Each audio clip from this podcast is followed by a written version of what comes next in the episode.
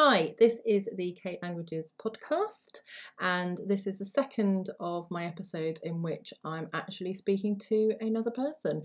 Um, this episode is with Bex, who is better known as at Page Practice Podcast on Instagram. Um, and she talks about all the different things that she does actually at the beginning of, of the chat.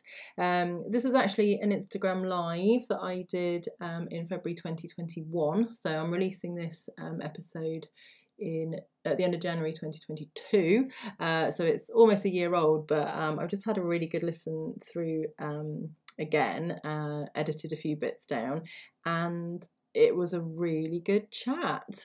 Um, so I just thought, you know what, this is a really good opportunity um, to publish this as a podcast episode for those people who either don't use Instagram or maybe watched it at the time but have forgotten and would like to listen to it again, or if you would prefer if you prefer to listen to these things in your car like I do, which is why I love podcasts so much. Um, which is one of the things we talked about on our chat actually. so yeah so i hope you enjoy this episode um, and as always i'd love to know what you think afterwards. So get in touch. I'm at kate languages on instagram facebook and twitter or you can email kate at katelanguages.co.uk and let me know your thoughts on our chat about workload and all sorts of things to do with teaching. Uh, mainly languages, but also, as always, I think these um, episodes are useful for teachers all over the world, all different subjects, etc. So, uh, yeah, let me know what you think. Yeah, I thought we could start off by just introducing ourselves quickly. So, if you want to tell people who you are. Yeah, um, so I'm Bex. I am head of Spanish in a large school in Essex. Um, I have a podcast, which is why my uh, name on here is Page Practice Podcast, all about applying educational reading in the classroom. And uh, yeah, I'll leave it there. And you do loads of other things as well. Okay, fine, I'll carry on. Um, so um, I founded MFL Chat on Twitter, so um, that's every Monday night over on Twitter, and I know that's you know, we're on Instagram, but it's on on Twitter on Monday nights. Um, and I've got a blog that I uh, put all the the chats onto as well. Um, I'm involved a lot with the Charter College of Teaching, um, so I could talk about the Charter College for days on end, but I won't start that now. Uh, and recently, as a way of keeping up with my own well-being, I guess yeah. I've got into oh, I'm going to reach up here making things that are sparkly and pretty. I'm enjoying that as a way of kind of doing something that's not teaching. I know, but you know what? I just like when I think of like all the things you do, I just think like amazing. I think my first question to you is how do you do all those things?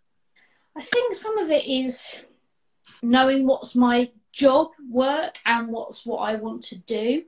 Um, so the, the the the extra stuff, the MFL chat, the yeah charter college stuff, is because I education is my hobby as well as my job.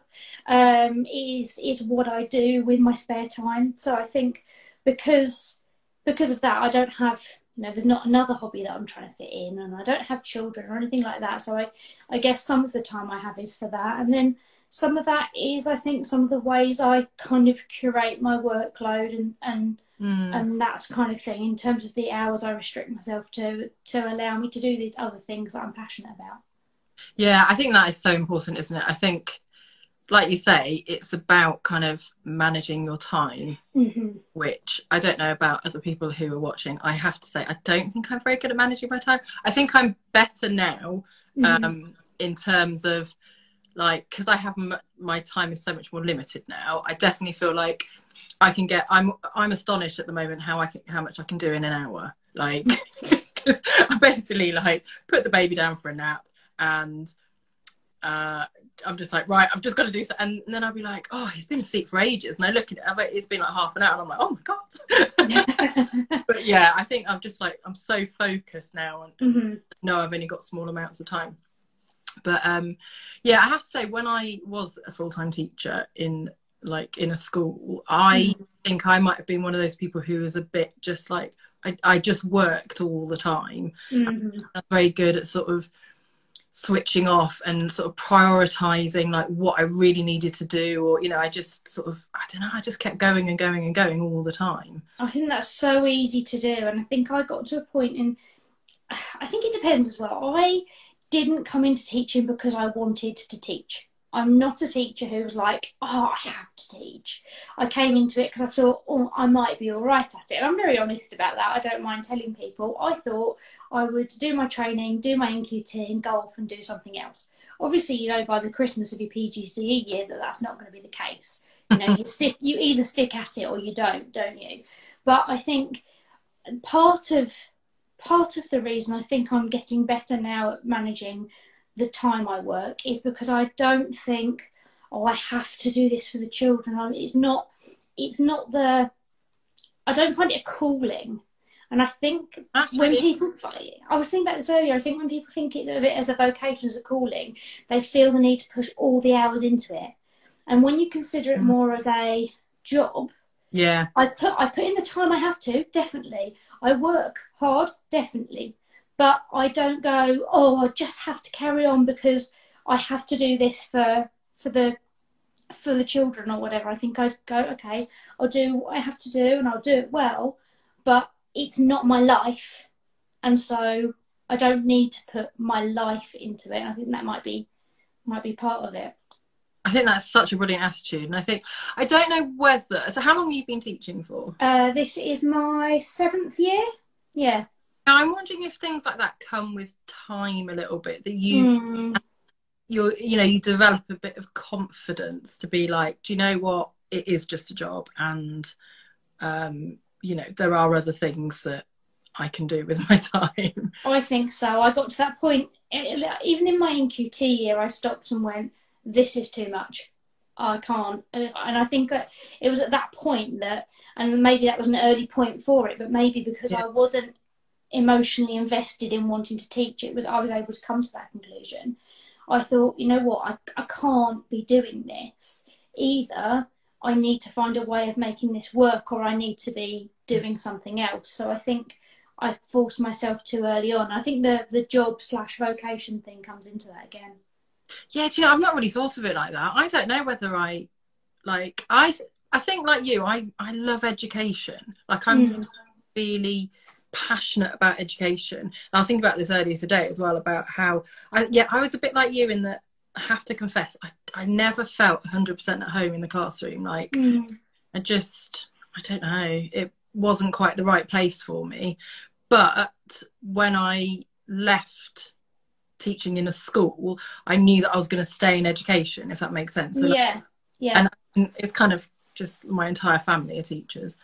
Um, so Although my partner, whereas I've not got any.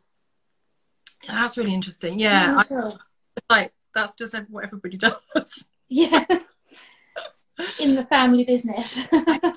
it's almost, and I always like, I'm like, I don't really know what else I would have done, but I do think it it helps that I yeah I I love education. I think education mm-hmm. is important and I love language as and you know I like learning different languages but I just love words and language and you know that's like that's mm. just just really I just find it really interesting yeah so. yeah I think I think for me the the hook is not necessarily on language but on education like you were saying I was talking to mm. um Toria on her podcast Tiny Voice Talks recently and I we came to the conclusion that my thing is the the the how, the how behind teaching. That's what I really like. I'm really interested in the actually as shown by the books behind me and the podcast actually the the how we can teach and how we can do that better so for me i didn't i didn't come into it for the love of the subject and i didn't come into it for the love of working with children i think i came into it w- with an interest in knowledge and how we learn and how we can make that better so i think yeah for me if i were ever to leave the classroom i'd still be sticking with something mm. to do with education, training, development, those kinds of things. Yeah, that's interesting. I was listening to, well, finally got to the end of the episode today, your podcast with um about Mary Myatt's book. Oh, yeah. Which oh my god, it's so good. And and then immediately like found another podcast with her on, partly because I'm doing some, I'm doing some work with a um, a MAT in well starting next week actually I'm doing some CP nice. About curriculum design. So it's basically just about about this book. Um, but yeah, it's so I yeah, it's so good. And what I really love is the way that people. So I think a lot of education books and research are a bit like they can be a bit dry and a bit mm-hmm. read it and you're just like, oh, how is that relevant? And I love the yeah. way they talk about how they've actually um, incorporated it into their own teaching and into their own schools and things like that. So I think oh, I think that's what's important for me: the balance between. I don't like too many like good, good quick wins. That's great, but I want to know the background to it. But equally, not everybody's got the time to sit and and read all the background to everything. So that's what I like to try and do on the podcast to bring that. Okay, here's the we've done the long reading bit, and here's how someone's applied it. So it's not a quick take this thing and apply it in your classroom, but here's some really like well-founded research and what you can do with it. Yeah definitely and just trying to make it more accessible to people because people don't have time like you say like you can't exactly. read every single book out there but actually if you're driving to work and you know you've got time to actually listen to the podcast i think um it's brilliant. I i'm like obsessed with podcasts as well. Yeah i've got a whole backlog because i'm not commuting at the moment. I've got such a backlog to listen to yeah, and no, when I go out for walks, I tend to like take the baby, and then I just feel really bad if I just like plug my earphones in and ignore him. he sits down in the pusher going bye bye bye, and I'm like, oh sorry, yeah, no. yeah, to not actually listen. Like, yeah, I don't listen to anything, so I'm really missing it. Like, I've got all these ones I want to listen to. It's a really great way though to to to feel like you're still doing CPD, and but, but but not take up too much time doing it. So now, that's one thing people struggle with. How how am I going to fit more CPD into you know how am I going to do any of these things when I'm trying to do X, Y, and Z? But if you can fit it in on your commute or when you're exercising or all of those things, it's a way of kind of informally doing it. It's not you know don't have to be sitting making notes all the time, but it's something that you can still fit into your normal life. And again, I think these things all go back to workload as well, don't they? Mm-hmm. How can you balance things that, I mean, I think, I actually think it's really, really important to keep reading and research, you know, I mean, not research as such, but, um, but yeah, so I, but I do, I do think, like I say, it comes back to workload again, doesn't it? And that you have to have this balance between you continue learning and you're, mm-hmm. you know, you're still like in, improving and developing, but you can't let it take all your time. No, I think, and I think that's especially at the moment actually when when one trying to have a, a break between where's work and where's not work and where's that kind of mm. that boundary in between and knowing when to shut off but when this is going to come across funny saying this as we sit here on an evening during half term but knowing when to say no to the next thing that's come up so there's so many amazing webinars and things going on at yeah. the moment but you can't be in them all and you can't allow yourself to feel guilty for not. So I've seen loads of things recently and I've sat there and gone, oh, well, maybe I should have joined that. And then thought, actually, you know what? I can't. Mm. I, am doing enough of this, that, and the other. I don't need to go to this one. You know, I could go to one on this day or one on that day, but I don't need to sign up for everything. So I think we suffer from that guilt a little bit of, oh, but oh, there's, am I missing something here? And should I be doing this? And I think that's really um, it definitely in the moment when there's so much of it happening, it's really important to go. Actually, you know what? I don't need to do all of these things. Yeah, and I think that was a, a question that we've had, and also um, I think someone has written it in the comments as well. Just like how how do you switch off, it, especially in lockdown? You know, it can be so hard. And you work and live in the same place all the time. It can be so hard, and I think boundaries are so important when it comes to this. There's a few different boundaries that I think about.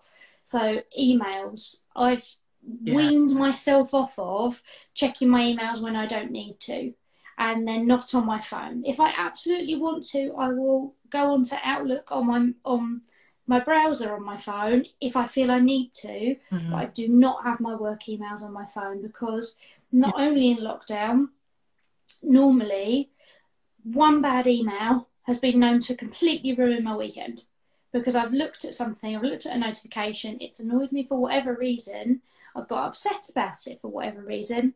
There's my weekend gone because now I'm thinking about that email, Yeah. which didn't, in the grand scheme of things, matter and didn't need to ruin my weekend. So email is definitely one of them. Um, and the same goes with WhatsApp. WhatsApp can be really, really useful, but um, oh, and we've got it as a as a faculty, but you have to be careful with what's being sent on there and when. Yeah. And lots of faculty seem to be doing it now, and it is nice for keeping in touch with things. But I think there's a line that most people are good at cro- not crossing, but some people cross it. And I say I have now said I don't want a work WhatsApp to me on the evenings and weekends unless you absolutely have to because it's an emergency. Because Mute like conversations at some I imagine you can, but I think if it's important, then you should be able to email it and leave it as an email that I can then go to and read later. The note and it's there to access when you want to. The problem with WhatsApp, I find, is that's in there with my family messages and my friends, and that notification comes straight to me, and I don't want that. So the email and WhatsApp, and then other social media. So Instagram, I very much have a teaching Instagram and a personal Instagram. And if I go onto the teaching one, that's my own my own choice. Same with uh, Twitter. I only use it for education. And then I think I have got a personal Twitter, but I haven't been on it for so long. I don't I never have done please. But um yeah, no, I'm I'm separate accounts. Yeah. And on you have- Facebook and notifications from social media. no, none. No, I don't. None at all. I used to, um, but Twitter, I feel like I'd be getting too many. Yeah. Um, Instagram, Really I just don't want them. Sorry? Sorry. so Twitter, I'd get too many. Instagram, I feel like I I don't want the notifications because I think I can just casually go onto it when I want to. I don't feel the need. And then Facebook, I have, and I think this was somebody on on MFL Insta's suggestion actually. It might have been Danielle. I can't remember. I might be making this up. Tell me if I'm making it up. But um, to remove the Facebook groups from my feed, so I can go on to teaching Facebook groups whenever I want to, but then not coming up as part of my feed with my Yeah. friends and family. Um, so I've removed myself from that, so I don't have to see it.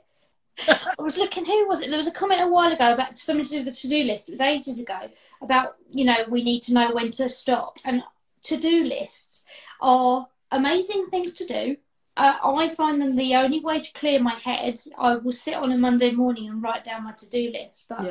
I think as teachers we need to accept that we will never get to the end of a to-do list again and that that's not a problem and that's not an imperfection in ourselves that's just the nature of the job so knowing that yeah i'm going to write down 10 jobs i might do four of them and then someone's going to throw another one at me here and someone's going to change the deadline for this one um, and the goalposts are going to move on something else and that is just the nature of the job so Mm. I, especially at the moment, have been planning like day by day of right, this is the time I've got on this day, these are the jobs I'm going to try and do. I recognise I might have to move those to another day as well, but for me, I I always want to be in control of things, um, and I think that's something as teachers we don't get the luxury of being able to do all the time. We can't be in control, and we have to know when not to plan too far ahead. I like planning ahead. I, I always do. I'm a week ahead of myself, and that's how I like to work. It always has been. But when you get too far ahead of yourselves, other people who don't work as far ahead of you are going to throw all sorts of curveballs in at you on the way.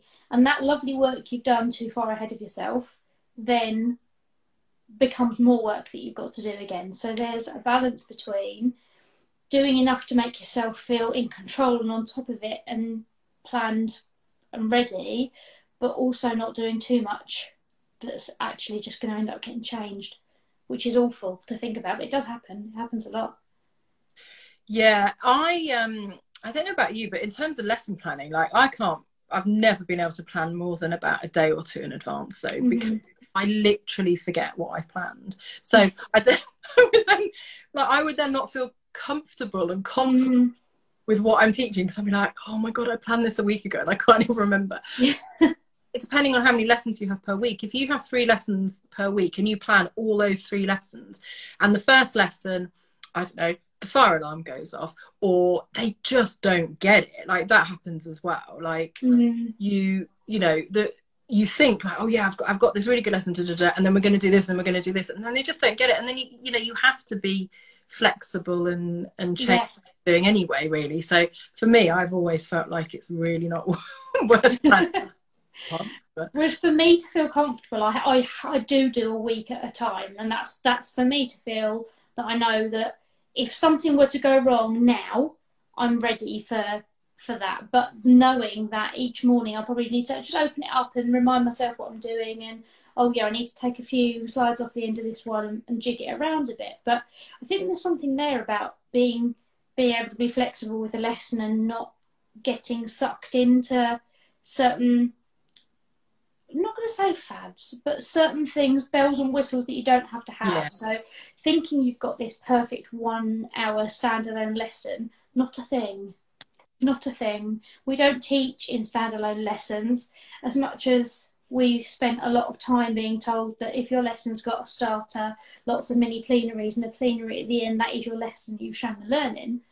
They don't learn in one lesson. So, if you if you're planning in longer chunks, that's absolutely fine. Um, and yeah, I think there, there's certainly something there about us seeing lessons as individual set chunks, whereas they're not. It's, it's a much longer a longer process.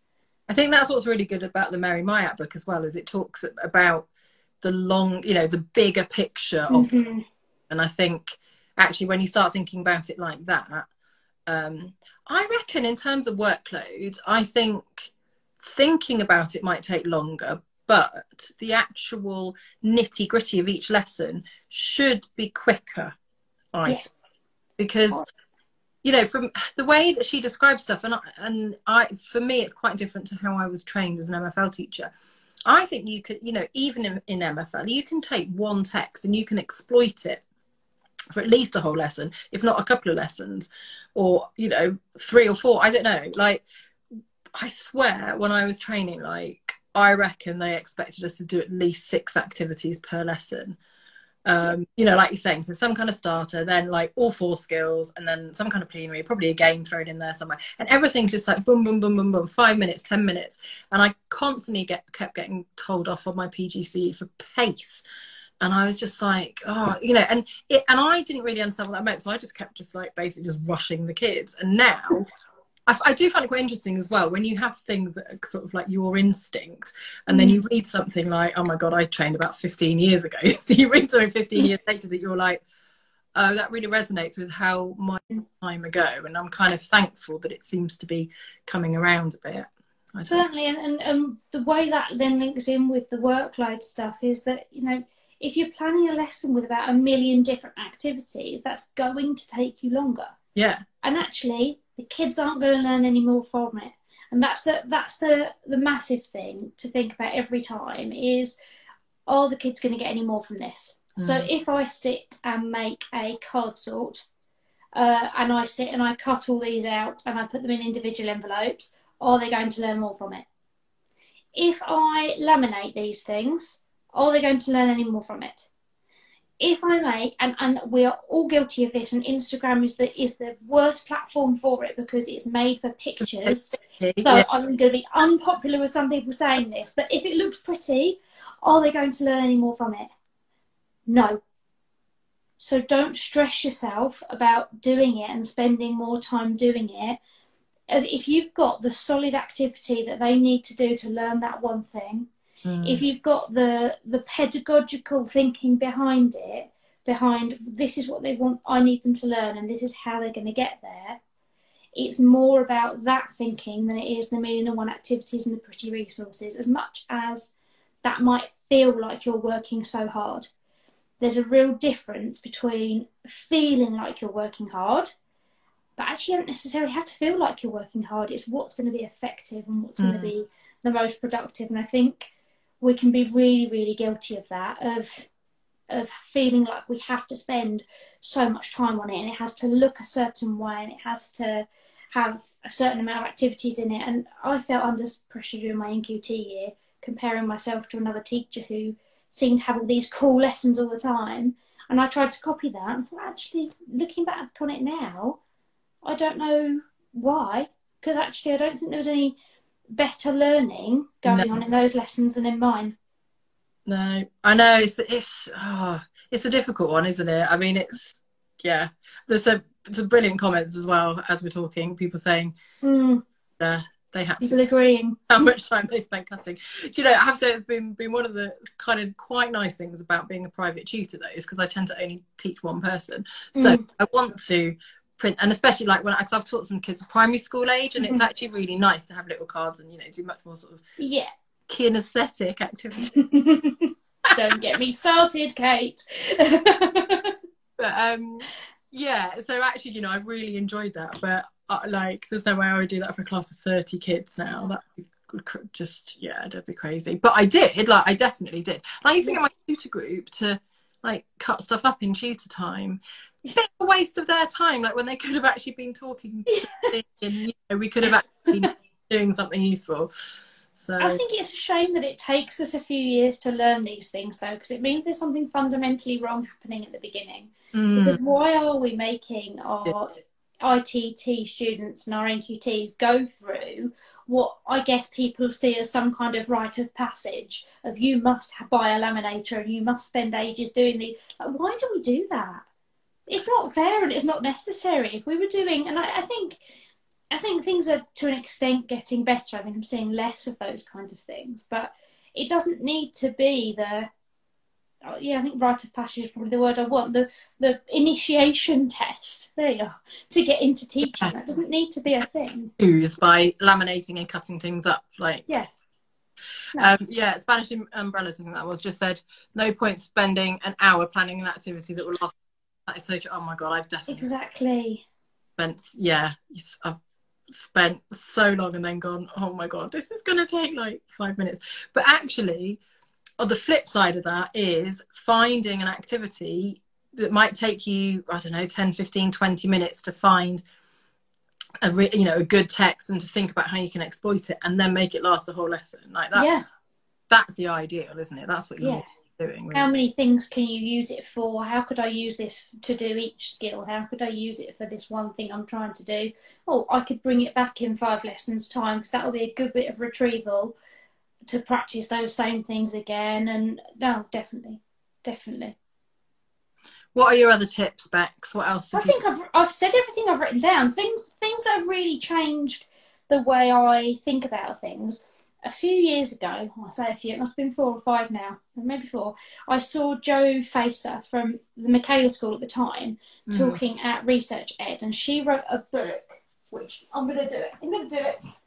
It's probably going to fall on my head now. She wrote a book called Simplicity Rules, and it's such, such a little, short little book, but it's about all of the cutting out the nonsense, all of the things that we don't need to be doing, and what can we be doing that's really simple in our teaching, but still really effective. Yeah. And not about working all the hours under the sun and what can we do. So things like that book, um, and another one, Teach Like Nobody's Watching by Mark Enser. Okay, the way that we, podcast on simplicity rules yes, it was my very first one. was it okay? My very first one, so it's a short one. Um, and, and about any book that I'm about to mention, I've got. Read it but i might just listen listen to other people talking about it. Yeah, that one was a good one. Um, Teach that Nobody's Watching again because it makes you think about actually if Mm. no if there was no judgment on you, if no one was wanting you to do specific things, how would you teach? And it's basically Mark's way of saying what he would do. Um, and make every lesson count because again, that's not about all of the tips and tr- tricks. It's about here's the simple strands of what we can do to give solid lessons. So yeah, those those kinds of those kinds of books have really, I think, changed my teaching from the I need to do this, this, this, and this to what does it what is a solid lesson kind of more overall. that's solid really, teaching over time. yeah definitely yeah oh it's been really interesting talking to you bex actually i think um i just thought i thought we'd just sort of you know see how how the conversation evolved and i like Yeah. We've you know hopefully as someone's just said something something that we said i don't know not sure 100% what it was that a really good tip for uh, nqts as well so i'm hoping that some of the things that we talked about will be, you know, useful in terms of thinking about workload and Mm. and it's not about being a lazy teacher. I No. just want to put that out there. It's Yeah. not about like, oh, I can't be bothered to plan a lesson. It's looking at what is a really effective activity that you can exploit to its fullest. Mhm. You know, it's not going, oh, we've got to do, got to do a listening, so play the listening and they answer the questions and then you move on to the next thing. It's pre-teaching some vocab. It's guessing what might come up in it. It's, you know, then going through it, with, maybe trying to get them to write a transcript when they're listening to it as well. So they're literally writing everything out, doing it like a dictation. Then it's looking at the transcript and then, you know, and that could take like half an hour. And with relatively little prep. And, And Danielle has just said what I was going to say.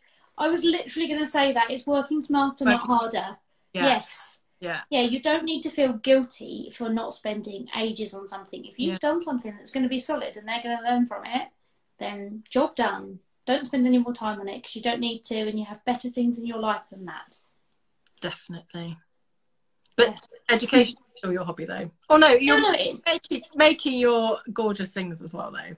Yeah, yeah. No, I don't think there's a distinction for me between what is my teaching job and what is my education hobby. I think there's there's two different things there as well. Yeah, I do. I like. I do feel I I have to have time to switch off though, definitely. hmm Yeah, no, I think that's important. Or, um, but then I find myself watching like French programs, and I think, Yeah. work or is it fun? I'm not really sure.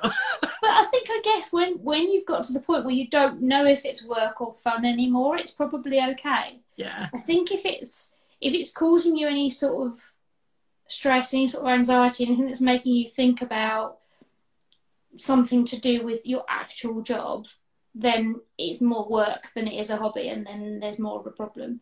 Whereas if it's just an enjoyment thing, then go for it. I really hope you enjoyed that chat that I had with Bex, um, and that there are lots of useful tips and things like that um, that you're going to be able to implement in your own teaching. Um, I've put all the links to all the books and things like that, uh, the podcasts, such as Bex's own podcast from Page to Practice, um, and the other podcasts that she mentioned, um, Tiny Voice Talks, and various all, all the things that we mentioned. I've I've tried to put everything in the show notes, so hopefully I've got everything in there. If there's anything that we mentioned. Um, and you'd like to know more, then just get in touch, kate at katelanguages.co.uk. Or, as I said at the beginning, my uh, social media is at Kate Languages, and I'm on Instagram, Facebook, and Twitter. They're the only ones I'm on.